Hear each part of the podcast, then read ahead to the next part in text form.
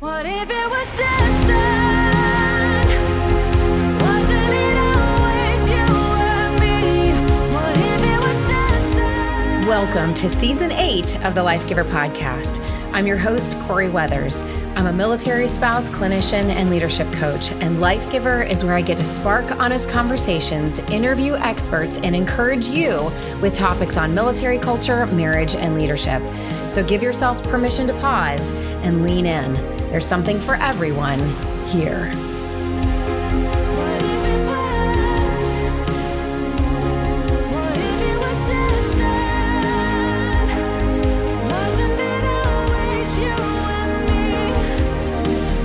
Welcome to the Life Giver podcast. This is your host, Corie Weathers. If you are just now joining me for season eight, I highly encourage you to go back and listen to the first series of season eight, which was all about marriage and intimacy. And those of you who did listen to it, um, how amazing was um, Dana and Dr. Seitzma and Shaunti Feldhahn? I mean, what a way to start season eight with some amazing authors, um, experts in the field of marriage and intimacy. And um, I know that that is um, a group of topics that I know is really important to a lot of you out there. So if you haven't heard them, go back and listen to them. There is so much just gold as far as information goes and, and helpful advice in those first um, few episodes. And so uh, for the rest of season eight, we're going to do other series. And so this is an episode that is going to touch on not only something that is huge in your relationships and in your marriage,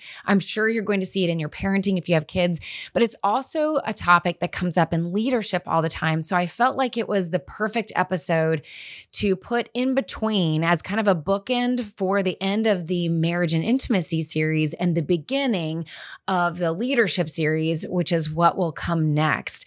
I have some incredible interviews coming on the leadership series to include um, Peter Docker an incredible author and speaker on um, leadership. And um, he wrote a fantastic book called Leading from the Jump Seat. We're going to talk all about that. So don't miss the upcoming episodes in the leadership series coming up next. But today, um, this topic hits all of those at once. And so I felt like it is like a human issue. We see it showing up at home, in our marriages, and at work, and just just about anywhere um, you find yourself in relationship with other people. This topic, which is um, what is so hard about the apology? Um, so basically, we're going back to the basics of conflict resolution the basics of communication, the basics of what does it look like or mean to restore and repair your relationships. And it all comes down to this one thing, this one phrase, um, two words, which is, I'm sorry. Like, why is that so, so hard for all of us to say. And so I want to kind of break down for you guys today um, why is that difficult to say? Um, what do we do when we are in a conflict and we're battling over who should say I'm sorry and why should they say I'm sorry? And do I have to say I'm sorry about that? And just what is happening when that's going on? And so hopefully this will be helpful. Um, I have to give a caveat that Matt and I, over the course of our 24 years together, um, have had an ongoing debate, um, not one that we're necessarily arguing with each other about, but it tends to come up in our conflict, um, but also is kind of a friendly debate that goes on all the time about do intentions matter, which is part of that whole like conflict resolution of of when there is an apology. Usually, for most relationships, there is some argument in there of I didn't mean it or don't my intentions matter, right? And so we're going to talk about do intentions matter and why is it so hard to say I'm sorry? So that's what today is all about. Um, and hopefully you can, I encourage you to probably listen to this one on repeat because I'm going to give you a lot of um, great nuggets that I hope that will stick with you, that you can use um, in your parenting, but also in the midst of your conflict, give you some steps that you can uh, practice in your relationship. And my goal here is to just remind you that we are not able to strive for perfection in our relationships. Um, it's just never going to happen on this side of heaven. And so if we can, we can't get it perfectly every time. I think the realistic goal in all of our relationships is to learn how to repair faster. So misunderstandings are going to happen, hurts are going to happen. Um, we hope that large betrayals or large woundings don't happen, but um, life is difficult, relationships are messy, um, and people are flawed.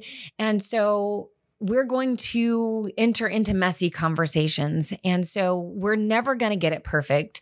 Um, our spouse, our child, our boss, um, our external family members, they're not going to get it perfect either. And so the goal really here is how do we learn how to repair those rifts faster when they happen?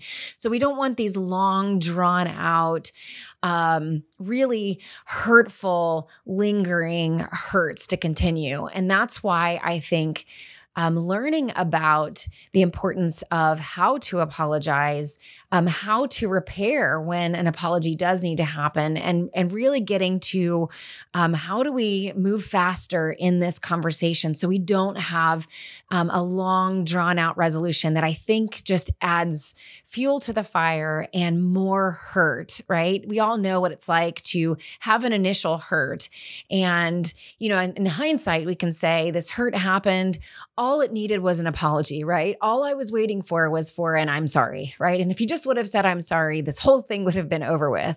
And then there's like this um standoff that happens. And then when we linger or we draw these hurts out forever, um, then they can cause further wounding, right? So we get into these places of like, why couldn't you say I'm sorry? What is it about our relationship that you don't want to resolve the, the challenges or the difficulties? Or, you know, it brings up a lot of abandonment issues when those um, conflicts are not resolved. And so we um, feel like, what is it about me that you aren't willing to resolve it, right? So whenever we have these forever lingering conflicts with no resolution, it really can do more damage, which is why the power of an apology is so important. Um, but we also know that just throwing out a generic, half hearted, I'm sorry, doesn't really cut it, right?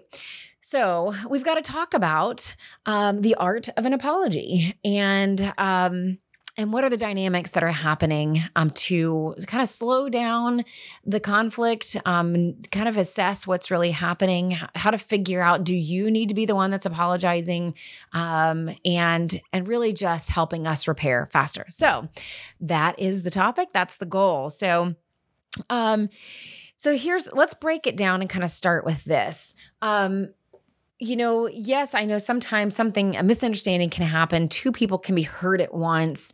Um, two people have a problem, you know, at the same time and they want to address it at the same time. And that's a super messy situation. But for the sake of kind of today's conversation, um, I'm going to kind of start with or, or use the hypothetical example of person A feels hurt by person B and is bringing it to person B um, to say, I'm hurt. You did something that bothered me, that hurt me, that frustrated me, um, that upset me, and is um, waiting for person B to respond with an apology. So that is the framework that we're going to use to talk about today.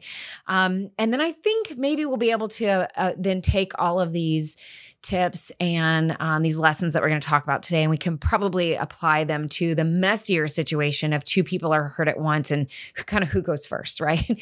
so, the scenario is person A is going to person B and saying, You hurt me, right? And so, what's happening in that moment is person A feels hurt, pain. Um, they feel um, undervalued. They feel um, that that person didn't wasn't being thoughtful of them. Like whatever that hurt or pain or frustration is, they're bringing it to person B and they're wanting to show them, hey, this is what you did that hurt me. I need you to acknowledge it, um, see it, value the state of what I'm going through, what those emotions are, and to care more about what's going on in me and how that impacted me than whatever your thoughts and feelings are about what you did, right? That's what person A is actually trying to do. Um, I'm coming to you and I need you and I want you to value me and my experience and my my heart, really, right? Um, do you care enough about me to heal my soul, right? But what usually happens is person B doesn't see that first. In fact, they have a variety of their a variety of experiences happening in their own mind and body that sets off all of these alarms and a variety of reactions can occur and none of them are what person A were hoping for, right? Which leads to further hurt, which leads into more conflict. So let's talk about what happens in person B. Like, what's the common responses that land these two people into um, even more conflict or heightened, um, even explosive conflict from there, right? So there's a couple things that typically happen in person B. Number one, um, they get defensive, right? Like this is probably one that happens in your relationships all the time. Um, it's so, so easy for any of us, um, including me, to get defensive um, when we've done something wrong and someone else has pointed it out, right? We're going to talk about here in just a minute whether or not person B thinks they did something wrong or not, right? But let's just talk about their reaction. So, this is kind of what person A is experiencing watching person B. When they've been told you've done something wrong, how does person B react? So, defensiveness is basically another way of person B saying, no, I didn't. I didn't do that thing that you're pointing out. Therefore, something is wrong with you, right? So it reminds me of that childhood rhyme that says, Sticks and stones may break my bones, but words will never hurt me. Or I'm rubber, you're glue, whatever you say bounces off of me and sticks to you, right? So it's amazing how we kind of carry some of these childhood um, things into our adult communication. But defensiveness, um, usually comes from shame that might be happening internally. It is that fear of being wrong or doing something wrong or something must be wrong with me um, or not wanting to feel that we have hurt someone or not wanting to acknowledge that we're capable of hurting the other person. And so it is how can I not absorb what you're saying because it is more painful for me. It's more psychologically uncomfortable for me to accept what you're saying. And so I'm going to deflect it instead. And so I'm going to bounce it off of me and back to you. No, I didn't. I didn't do what you're saying. You interpreted that incorrectly, which is another way of saying, um, I didn't do something wrong. You did something wrong, right? The second thing, and I kind of alluded to this with the defensiveness, but the second thing that can happen is this warm wash of shame. And so shame is very different from guilt. So guilt is productive. This is what person, guilt is what person A is hoping for, right? Because um, according to Brene Brown, which I think she has the most fantastic definition of guilt versus shame, um, guilt is I've done something wrong. And that feeling, that feeling of guilt, um, is a very productive feeling. It's something that um, encourages us and motivates us to want to make it right. So if I know that I've done something wrong, I feel guilty about that. I want to make amends. I want to say I'm sorry and I want to um, make it right between us. That would be healthy guilt. But Brene Brown talks about how shame is the swampland of the soul. And so shame is I am a mistake. Guilt is I made a mistake. Shame is I am a mistake. So we see this um, in ourselves for sure, but we can also see it in those around us when they um, spiral into this kind of shame spiral of um, I'm a terrible person. Um, you know, I I can't. You know, you, it can sound all kinds of ways. Sometimes it can be silent. Sometimes it can be quite verbal. Um, but either way, defensiveness or shame shifts the subject, and we've added a new subject, right? Or we've added a new topic. So basically, person A is saying, topic number one is you hurt me. I need you and want you to address it. That's topic number one. But in defensiveness, when I've said, no, I didn't, I didn't do anything wrong, you did something wrong, we've added a secondary topic that person B is now saying, you did something wrong. So defensiveness creates this kind of standoff of which wrong gets addressed first, what person A brought up or what person B is secondarily bringing up in order to deflect and not have to address um, being held accountable, right? Shame, that secondary response that we might see from person B, is, is another secondary topic, right? Person A has said, You've done something wrong, and I'd, I'd like to hold you accountable to that. Whereas um, when we have somebody that responds in shame and goes into a shame spiral, we've added a new subject when we start saying, I'm a terrible person, I can't get anything right. And in a shame spiral, what ends up happening is it shifts the whole conversation because now that that person B is shame spiraling, person A feels the need or the pressure to abandon their own hurt and their original topic that they brought up to be addressed in the first place and now have to chase person B down the shame spiral to try to convince them that they're not a terrible person. You can hear how the topic has shifted, right? We've shifted the topic to a new topic, which is is person B a terrible person or not, right? So we've abandoned um, person A's um, need for accountability, a need for their hurt being addressed. And now we're chasing the insecurity um, issue that's happening in person B. So, in both defensiveness and in shame responses, you can hear how a secondary topic is brought up in order to kind of distract from the psychological discomfort that person B has in addressing their own humanity and their ability to do something wrong and hurt another person. And instead, we're going to shift the topic uh, off of ourselves. Even though shame, it sounds like I'm taking the the atten- the yes, the attention is about I'm a terrible person, but we've taken it off the topic of I I hurt you, and I don't have to uh, or, or don't want to address the hurt in you and what that brings up in me. Instead, I'm going to go down this kind of deep hole of insecurity and have you rescue me, right? So now the topic is person A is rescuing person B. Okay. Um, a third response that you might see, and you know what's interesting is that depending on the conflict, you might see all three of these responses happen over the course of a conflict. Um, so it's not uncommon. Um, but I think, and there's far more than just these three, but I think it's really helpful to at least be able to identify what's happening in you and, and in the other person when these three things happen.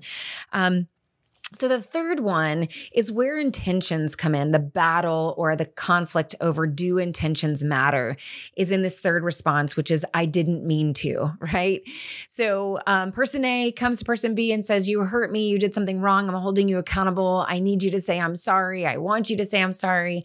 And instead of, of doing that, person B responds with, Well, I didn't mean it right? And this is, in this third example, this is where the battle of do intentions matter? That's the new conflict. It's the new topic, right? We've again shifted away from person A's hurt, and now we are on the new argument, the new topic of do intentions matter?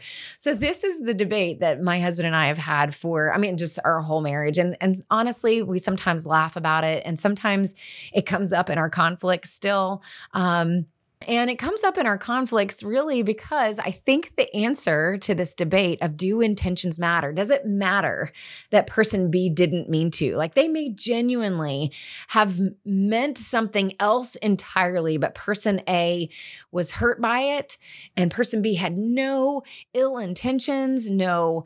Um, and that's most of the time what's happening in relationships. People aren't usually just outright trying to hurt each other, right? There's these misunderstandings, these missteps we pass each other like ships in the night right and and so you know um, I stepped on your foot. This is a stupid example, right? But I stepped on your foot, um, but I didn't mean to.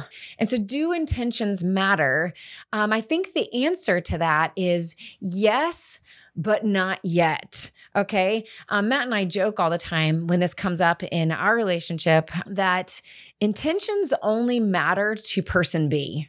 And depending on who's in that position of person B, that's when intentions matter, right? But for person A who's been hurt, they're pretty much saying, Your intentions don't necessarily matter. Like, I need you to address the hurt that's happened in me. Um, so you're, I mean, yes, your intentions matter, but they don't matter more than you addressing the hurt that's that's happening in me. In other words, intentions matter, but intentions are different from impact, right? So this is an impact versus intention debate. So intentions do have their place. Um, yes, it does matter what's in your heart. Yes, it does matter what you meant to do or what you didn't mean to do. But I think if we reframe the language to intention versus impact, it helps us pull apart these two topics um, that have that are now in debate between person A and person B to help us clarify what actually needs to happen. Gottman, which is um, one of the leading experts in marriage and communication and relationships, talks about what he calls the four horsemen. So, the four reactions that really um, destroy relationships, um, especially in conflict. And he lists them as criticism, defensiveness, which we've just covered, but also um, stonewalling and contempt. These four horsemen are just relationship killers, if you will. And he talks about how, especially um, contempt, is one of the horsemen that he has seen. Uh, that if we're getting to a place where there's just contempt, which is just flat out meanness that's happening in the relationship, that that relationship is really headed on a path for dissolving or destruction. Um, but I wanted to kind of point out a couple of responses that we hear a lot nowadays. Um, there's certain words that are kind of floating around or being used to describe unhealthy communication, especially in conflict, that I hear all the time.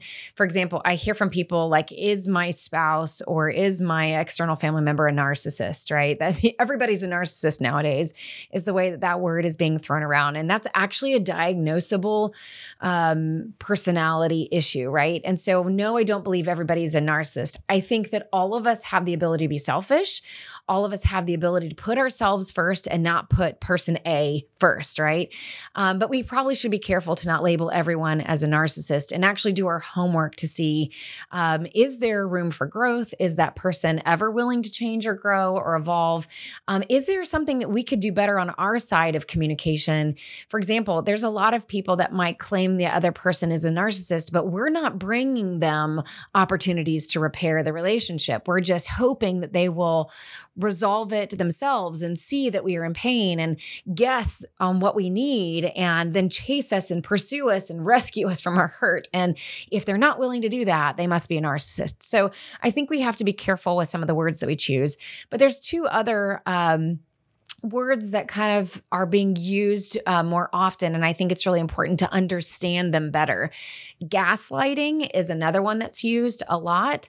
Um, gaslighting comes from um, an older movie where um, the husband was literally changing the lights in his wife's um, house.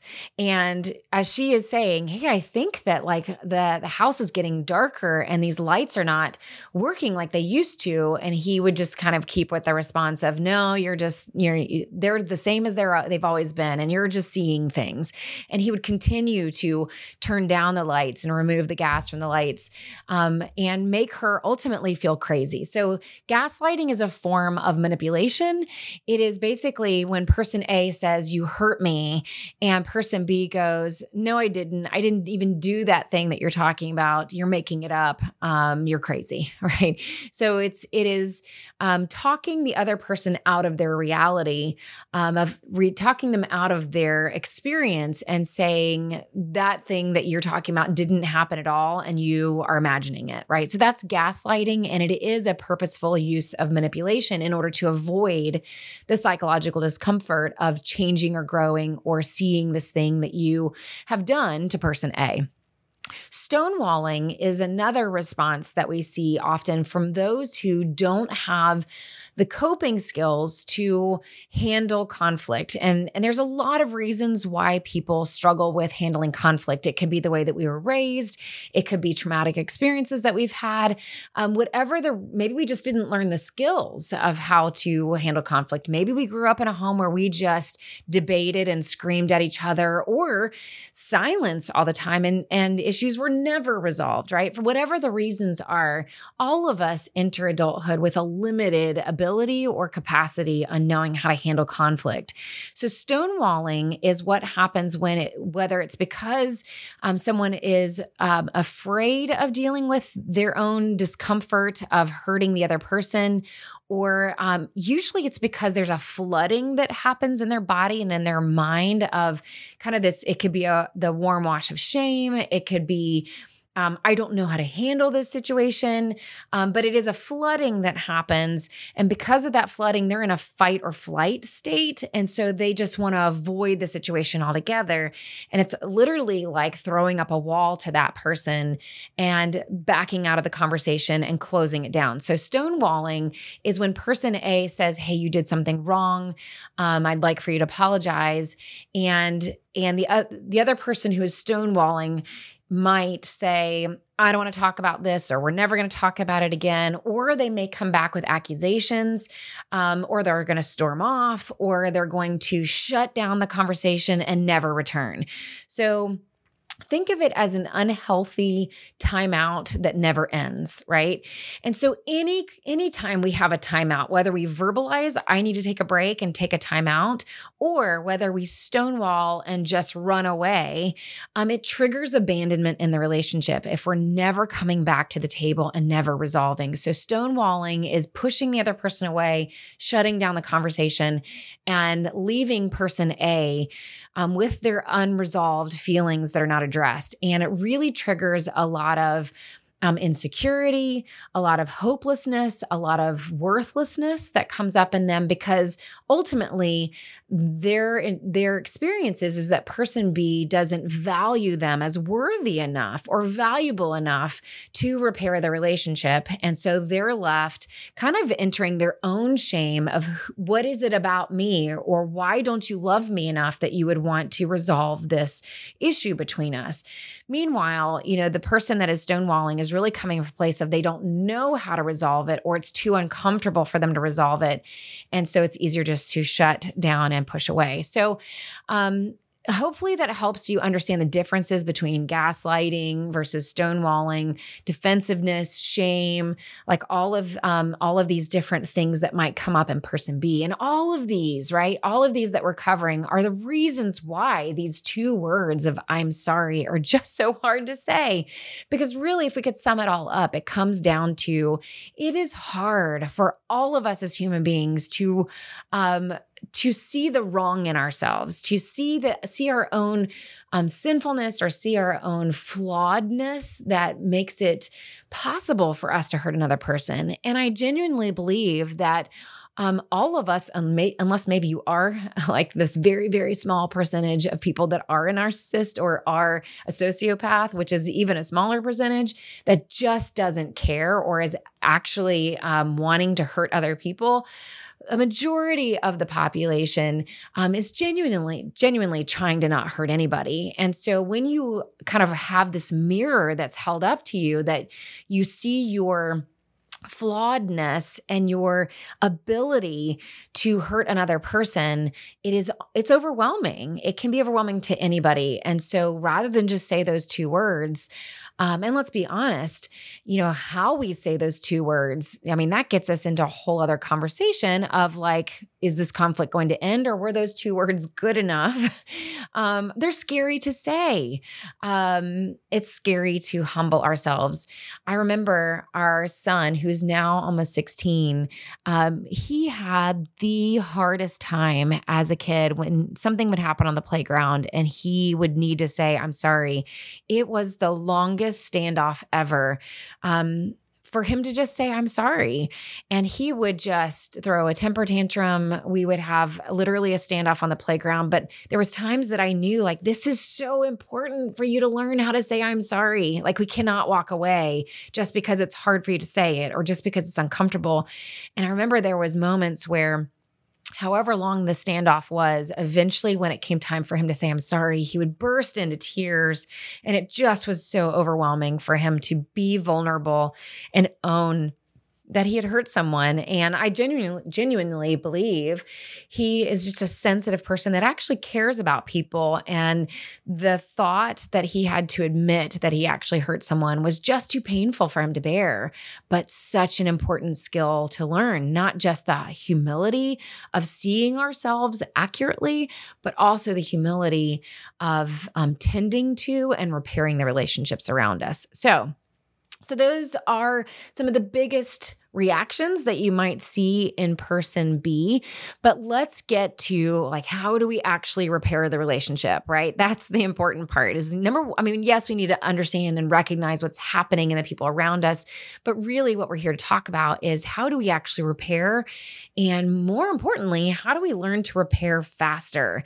And I think paying attention to all of these details can help us eventually learn the skill of repairing faster. So, going to that number three of I didn't mean to, going back to intentions. Um, I think that what can help us move towards um, maybe changing our language, you know, when most of us aren't meaning to hurt anybody and we get into this debate of do intentions matter, perhaps um, a new framework or or a new language of what it is that we're actually talking about. And I can't take credit um, for what I'm about to share with you. I actually found it in an article, but I wanted to share it with you, and I'll put it in the show notes um, because it's a really great um, pulling apart of intention versus impact. Because what person A is talking about is what you did, like your behavior made an impact on me when you stepped on my foot. The impact was that it hurt my foot, and I'm wanting you and asking you to address the impact of your behavior on my life. Whereas person B is struggling with their intent, right? So let's define those two. Intent is what you have in mind as the goal when you decide to perform an action. So your intention, it reflects what type of impact you want to create with your action. So this is what you have in mind. Like this is what's in your heart, what your intentions were. Um, when New Year's Eve comes around, we set intentions for the year. It's what you have in mind of what you want your year to feel like um, or what you want your year to look like. And so in relationships, we have our intention, what we have in mind of what we want the other person to feel and experience of us. Um, but that is different from impact. So, impact is the result of those actions. The results aren't necessarily the same as what you may have intended. Impact reflects the reality of your actions. So, that's a great kind of, if you want to shorten that, impact is the reality of your actions. Okay. What really happened? I didn't mean to step on your foot. That was my intent. But the impact was that the reality is I did, right? So, intention versus impact. So let me give you um, a couple of tips on intent versus impact, okay? Intent is what you wanted to do, impact is the reality, okay? Intent is how you think or feel. Impact is how your actions make the other person feel. Okay. Another one intent is who you are impact is what you did. Are you hearing the difference? Okay. So when you find yourself in an argument of do intentions matter, they do matter, but not yet in the conflict. Okay. Because what we need to do is address the first topic that was brought up from person A, which was I'm asking you to address the impact. Okay. Intention is the secondary topic, which, you know, I have so many uh, memories of conversations with um, couples in sessions, um, and even in, in our own marriage, where it's like, should I have a camera happening in our house during a conflict when you can hear, like, I know I'm not crazy. I know you said this, or I know you did this. And now you're making me feel crazy like I didn't, right? Um, so that's the defensiveness and gaslighting going on, right? We've got to talk about the reality of, um, I experienced your behavior this way. It is my reality, and I'm asking you to address your impact on me, right? Okay.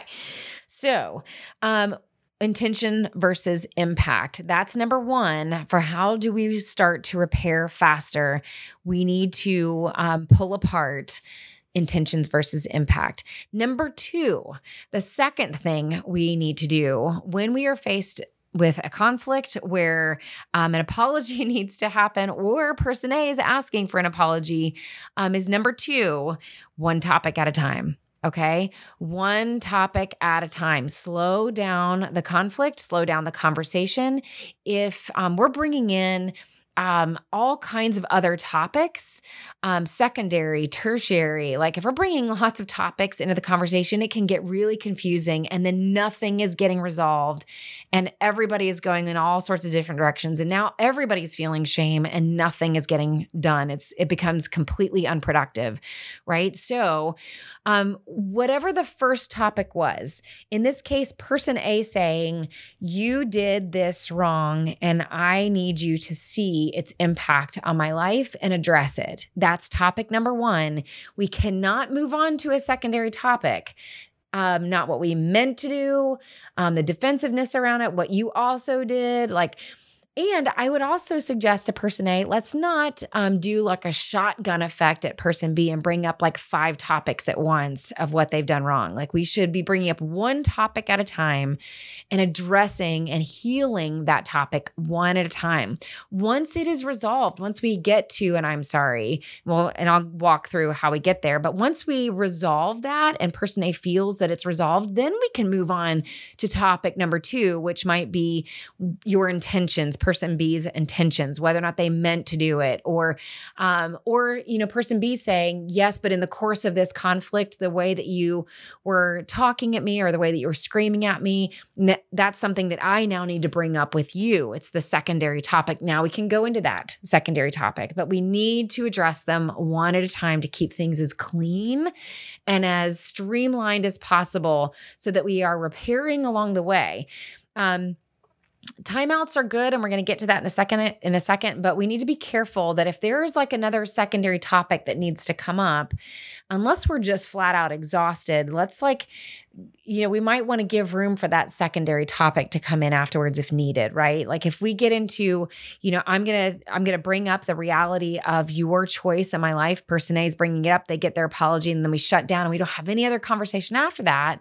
Um that that usually doesn't go really well, right? Because there's been a lot of things that are happening in this conflict. And so um, moving on to that, whatever that hanging, um, unresolved secondary topic, that would be the time for that. Okay.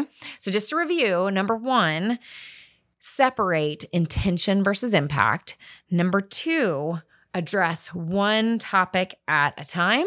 Usually, whoever brought up the first topic, they should go first. Number three, um, the number three is have a race towards maturity. So let me explain where that came from. When I was teaching, um, this was when Matt was stationed at the Intelligence Center in Charlottesville. Um, we were teaching on the importance of curiosity in the workplace, especially when there um, is the potential for conflict. Um, this this organization had a lot of civilians who've worked there for years. Um, there was a lot of um, opportunities for conflict and a lot of unresolved conflict. And so we were talking about the importance of being curious into the other person. It's basically the skill of, you know, it's great. It's a, I didn't even add this to our list of of things to work towards repair, but we could make this another one. But um, when a person A brings a topic to you and they're asking you to apologize, it can be extremely effective for if you are person B to leverage curiosity in that moment. It really helps you turn down the defensiveness and all of the unhealthy reactions by simply leveraging curiosity and thinking about what person A's experience is. It kind of fast tracks you um, through this repairing process. And so that's what we were teaching at the Intelligence Center was the importance of curiosity. And there was a man in the way back of the room that stood up and said, how do you decide who goes first to be curious? So he was basically saying if you're in the middle of a conflict, you know, and you're like clashing and there's conflict and both of you have a lot of feelings, who goes first in being curious? Who goes first um you know, letting the other person resolve their their problem, their issue first? And the answer that I just kind of said off the cuff that has really stuck with me over the years is I said to him, whoever is the most mature. So, do you want to be the one that is the more mature, or do you want to be the one that is the least mature in the moment of conflict? Right. I think all of us would rather be the most mature. And honestly, Matt and I have used that in our relationship and in our conflict um, it's kind of been funny because ever since I've said that, like if we find ourselves in conflict, really this race for maturity is who's going to be the first one to be the bigger person? Who's going to be the first one to let the other the other go first. And that is so hard to do because we all want to win and we all want to be right and we all um, want to be the one that doesn't have to say, I'm sorry. Right. And so um, it's really funny because Matt and I share all the time how in the beginning of our relationship, we really, really struggled. And Matt shares openly that he struggled with a temper in the in the beginning of our marriage. And he has worked so much on that over the years and really flipped it. And so now when we would get into conflict, um, you know, I would be upset, he'd be upset, and then he would take this deep breath. Um, and sometimes he takes this deep breath and he goes, so, what I hear you saying is, which makes me so mad because he's won the maturity race, right? He's the first one to do reflective listening and calm himself and to let me go first and having my issue resolved. And so, of course, in a funny, ironic way, I get even more mad because now I've lost the race, right? And so, um, it doesn't give us permission to be, you know, to launch into childish behavior and complete immaturity. But the goal here is to have a race for maturity. Like, can you race against yourself even to say, I could act like a child right now, but I'm going to choose to respond with maturity, which means I'm going to choose humility and curiosity and have a servant heart towards wanting um, person A to have whatever the issue is that they have with me resolved and repaired. And to do so means I have to let their issue go first and for me to be the most mature one or or to maybe try to out mature them, right?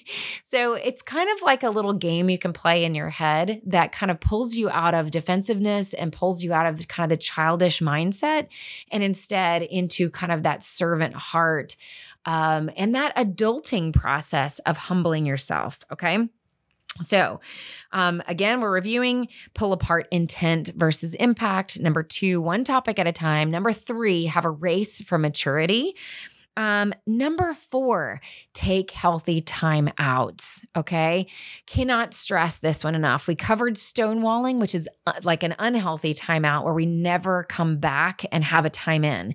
So, a healthy time out is um, being able to acknowledge when things are out of control, when you are having flooding, which is what usually leads towards gaslighting or stonewalling or defensiveness um, when we are having that kind of flooding of shame, even in our bodies. And Gottman talks about how our heart rate and conflict really kicks up, how we lose the ability to think clearly and be mature. And so if you find yourself in a flooded state, call a timeout. A timeout is healthy, it helps us calm our bodies down where we can do the one thing that we have control over, which is our breathing, that helps us calm our heart rate down so that we can think clearly and then enter back into that repair um, process of being mature and being open to humility and curiosity and and and really valuing what's happening in person A, right? So call a timeout if you need to, um, but the healthy timeout involves being able to call a healthy time in. So it might look like, hey, I hear what you're saying. I'm really flooding right now, or I'm in a shame spiral right now. Can I just have 20 minutes to calm myself down and have a timeout? But in 20 minutes, we'll even set a timer, but in 20 minutes, we'll come back and we'll try again. Or a healthy timeout might be, hey, I really want to resolve this with you, but the kids are running around. Can we call a time in after we put the kids to bed? Or another thing that Matt and I share, um, there's scripture that says you should never let the sun go down on your anger. And we share with people all the time that we believe that scripture is taken out of context of trying to resolve a conflict going into like two and three o'clock at night, you know, trying to resolve it before the sun comes up is not really healthy. Um, when you are getting tired, you're also not able to think clearly. And so we always say nothing great um, is communicated or resolved after like nine or 10 o'clock at night. And so if you are not thinking clearly and you're tired, call a timeout and say, let's talk about it in the morning. Is that okay if we call a time in um, tomorrow uh, morning or over lunch if you have work tomorrow, right? So, um, call healthy timeouts. But the important thing is, is that you officially call a time in so that we don't trigger abandonment in the other person. Okay. Timeouts are also not slamming doors, passive aggressively stomping away, right? It is a healthy communication. Use a cue word. If you can't say all the words that I said, choose a silly word like pineapple. I know for a while there when I was counseling couples and I would ask them, you know, what would be a cue word um, that you can use with, with each other that you would know what that word means. Um, for some reason, for a while there, everybody chose pineapple, and I don't know why. So choose a silly word that creates humor um, or that reminds you to stay lighthearted. The point is, is do you have a way to communicate to the other person, I love you, I care about you, I want to resolve this, I want to repair it, but I need to call a healthy timeout, but I am I am committed to a healthy time in. Okay. The last one, number five, is be committed to grow. Um, what is your plan for growth? Okay, so this is really hard. Um, if we are going to learn to say, I'm sorry, um, which by the way happens at any of these stages, right? Like we could find ourselves separating intent versus impact and going, I see my intentions matter. I didn't mean to, but I see the impact that I had on you and I'm sorry. Like that, I'm sorry could happen right at that step number one, right? But if it takes us getting to number two, one topic at a time, and I'm willing to hear you, leveraging that number three, which is a race for maturity, to go, you know what? I'm going to choose to be mature here. I'm going to choose to humble myself, and I'm going to choose to do one topic at a time, and I'm going to apologize sincerely with maturity, um, seeing that impact and seeing your topic first. That apology can come in there, right? Um, calling a healthy timeout of being able to like, call a timeout and then after we think on it and find our words being able to come back and say i see what you were trying to tell me and i'm sorry right? So these words i'm sorry can happen anywhere along this pipeline if you want to call it of this process to repair. Um, we don't necessarily need to wait for the end, right? Like, let's get to that, those hard words sooner rather than later. Um, but if we are going to say, I'm sorry, we also need to be able to have a plan for growth, right? Person A doesn't um, want just the apology, they want to know um, are you able to repair this moment, but also um, restore this relationship that this thing doesn't happen again and again and again, right? Like if if we're gonna have this one topic, if if we're saying I'm sorry for the same thing and we're never changing or growing, this you know person A bringing this topic to you, this topic is gonna become a snowball because now the topic is shifting from this one thing that you did wrong to this pattern of things that you never are willing to change. So now the topic has evolved like a snowball. And now it's like, why are you unwilling to change this thing? Such as, you know, I hear all the time, whether it's, you know, video games, like, you know, putting video games before the family or before family time, or pornography, pornog- pornography, or these habits or drinking or right like some of these habitual destructive behaviors yes the drinking is the thing that i'm asking you to address but if we are not willing to grow and say i'm sorry and, and actually have a plan for growth that repetitive behavior is going to become a pattern and now it becomes a bigger topic, a bigger issue. And we don't want that to happen, right? So if we're going to say I'm sorry for something, there needs to be some kind of plan for growth. How are we going to um, slow down those habits? How are we going to address that habit? How are we going to um, acknowledge that this is something that I did and I and I'm going to try to not do it again? Um, So have some kind of plan or answer, or maybe that's um, maybe that's where the conversation goes: is how do we um, address this happening again? Obviously, if this is you stepped on my foot, right? Like that's not may not be a huge issue of like now I need to have a plan for how I'm not going to step on your foot in the future, right? Those are those accidental things that happen, and I'm sorry. Um, moving forward. But I know that a lot of what you guys are dealing with, whether it's in your marriage or with your kids or at work, is um, a lot of times these things that you're bringing up that you're wanting to address in the relationship is more about a pattern of behavior that you're asking to change. And um, that's where all the defensiveness and shame comes in because that other person, person B, may not know how to change the pattern, right? So that's why having a plan or coming up with a plan or having some kind of initial agreed upon plan for growth may be really helpful and important. So, um, you know, I'm sorry is so hard to say. Um, perhaps it's one of those phrases that each of us need to um, say or practice in the car or practice in front of a mirror or um, whatever to um, build the skill of being able to say it faster and say it with full heart and full meaning, right? When it all comes down to it, your relationships are important. Uh, the people in your life matter, and they matter more than the job. They matter more than anything that you could accomplish in your life. And keeping those relationships healthy and connected and free and clear from all of the hurt and all of the misunderstanding is the most important thing that you could commit to doing in your life. And so I think to close today, I'm just going to invite you to think about is there any relationship in your life right now that is deserving of an apology from you? Is there any relationship where someone has pointed out something that you've done wrong and it's overdue for an apology from you?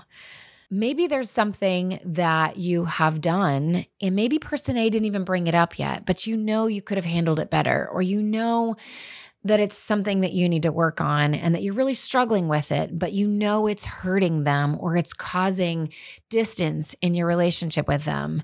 What can you do to be the first one to win the maturity race by humbling yourself and um, addressing it before they can even bring it up with you? that is like the most glorious form of healing that happens in our relationships is when we are willing to see our flawedness, see our imperfection, and give ourselves the grace to go to someone first and acknowledge where we could be better. You know, seeing what we could do better and saying out loud, I know it could be better, is not um, shaming ourselves. It's seeing ourselves soberly, seeing ourselves um, in reality, um, and not just what we wish that we were, and acknowledging that with a plan of how can you work on that or how will you work on it. One of my favorite things to do, which goes all the way back to my book, Sacred Spaces, and the blue bracelets that I encourage people to wear when they put a bracelet on their arm to remind themselves kind of this um, you know sometimes we don't work on things or we forget that we're willing to work on things because it's out of sight out of mind. And so putting a bracelet on that's something that i can see on my wrist as a reminder of this is what i'm working on right now and this is what i'm focused on and i don't want to forget it because it impacts the the lives and the relationships around me. Put something on your wrist that reminds you of of this plan for growth that you have for yourself, for your own sake, but also the relationships around you. So, if there's someone for you to reach out to today, I'm going to encourage you to take that step it's uncomfortable and it's vulnerable, but it's so important that we know how to do it. And I promise you, um, there's bonus points when we go to that person first before they have to bring it up with us. Lastly, this is where I think the conversation on strengths is so important. You know, when I work with couples and individuals and teams using the Strength Finder from Gallup, one of the things that we talk about a lot is our top five or even our top 10 strengths is what comes easiest and most natural to us. Whereas when we open up our results and see our full 34, because there's 34 themes that Gallup have decided are these talents that um, show up naturally in the humans across the world of every country and every um, of every population. There's these 34 themes, and there are there are bottom strengths of mine that are considered my weaknesses, and so it's really helpful for me to know what my weaknesses are. For example, adaptability is number 33 for me, which means when big changes happen, um, it's really hard for me to adapt quickly, which means I may not necessarily re- respond as the best version of myself. Like if something really big is happening or if we're PCSing, and Matt knows to give me grace on that because it just doesn't happen very quickly for me to adapt my perspective. I need a little bit of time to refocus, right? I also know that he has empathy as number 34, which might shock some of you guys. He's incredibly compassionate and he's wonderful with people. Um, but he just doesn't need to, to feel the feelings of other people in order to serve them and love them. And so there's grace that goes to him if I am wishing in that moment that he was leveraging empathy.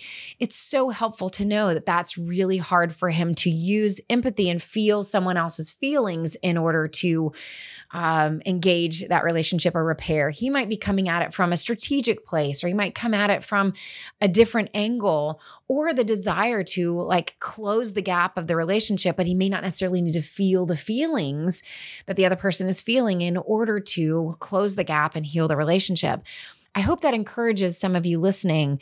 There's a lot of service members out there that have empathy pretty low on their results, but that doesn't mean that they're unwilling to value you. If you are bringing to them, I need you to know how I feel, they can hear how you feel and they care about how you feel, but we need to be careful to not want the other person, to want person B to feel our devastation or feel our hurt in order to value our experience, right? We that's not fully necessary. So when your spouse is saying, "I hear you and I understand you and I'm sorry," that can that be enough for you?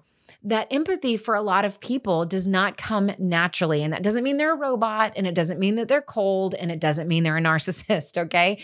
It just means that they aren't leveraging that as the first or best talent that they have to resolve the conflict. They are still acting out of love and concern and out of desire to close the distance in the relationship but they aren't um, necessarily needing to feel your feelings in order to do that or for it to be love. Okay. So, strengths can be an incredibly helpful um, tool to use in your relationships, whether it's at work or in your team or in your parenting, especially in your marriage, especially to help have new language of not only how we see each other and how we value each other, but also what is each person bringing to the table as their best version of themselves, the talent that they're bringing to the family, to the marriage, to parenting, but also how are they bringing those strengths to resolve conflict? Because I guarantee you they're using their strengths to resolve that conflict in love. And sometimes their strengths are kind of going off that that creates the defensiveness or the reactions that we may not want to see, but it's really them trying to solve the conflict out of love. Um, but strengths are so much easier to pull from than our weaknesses. So hopefully that makes sense. If it um, if it's something that you would like to pursue more, reach out. Um, go to my website. It's CorieWeathers.com where you can find out more on how to do coaching with me. Um, I love to work with teams. I love to work with marriages, and I love to apply it to parenting as well, where we can talk about how to use your strengths more appropriately. Um, it really does a great job of increasing productivity in your teamwork, but also reducing conflict. Thank you guys so much for joining me. I hope this was helpful. Share the podcast with someone else. Um, maybe if you had a conversation with a girlfriend or with someone at work about how there's conflict going on, and maybe this is a new way for us to address it share it with others. I really rely on your word of mouth reviews. Also, subscribe to the podcast. It shows up in all of these platforms when more people subscribe. Leave a review that helps other people find the podcast as well. Most importantly, thank you for joining me for season eight. I'm so excited about the leadership series. I hope you'll enjoy it. Thanks for joining me. Thanks for listening. And I'll meet you right back here for the next episode of the leadership series. Thank you for listening to the Life Giver podcast. If you haven't already, please subscribe to this podcast or leave a review so others can find it as well. Were you thinking of someone else who would benefit from hearing today's episode? You can be a life giver to them by simply sharing it with an encouraging note. If you would like to connect with me or find out more about my work, you can visit www.corieweathers.com.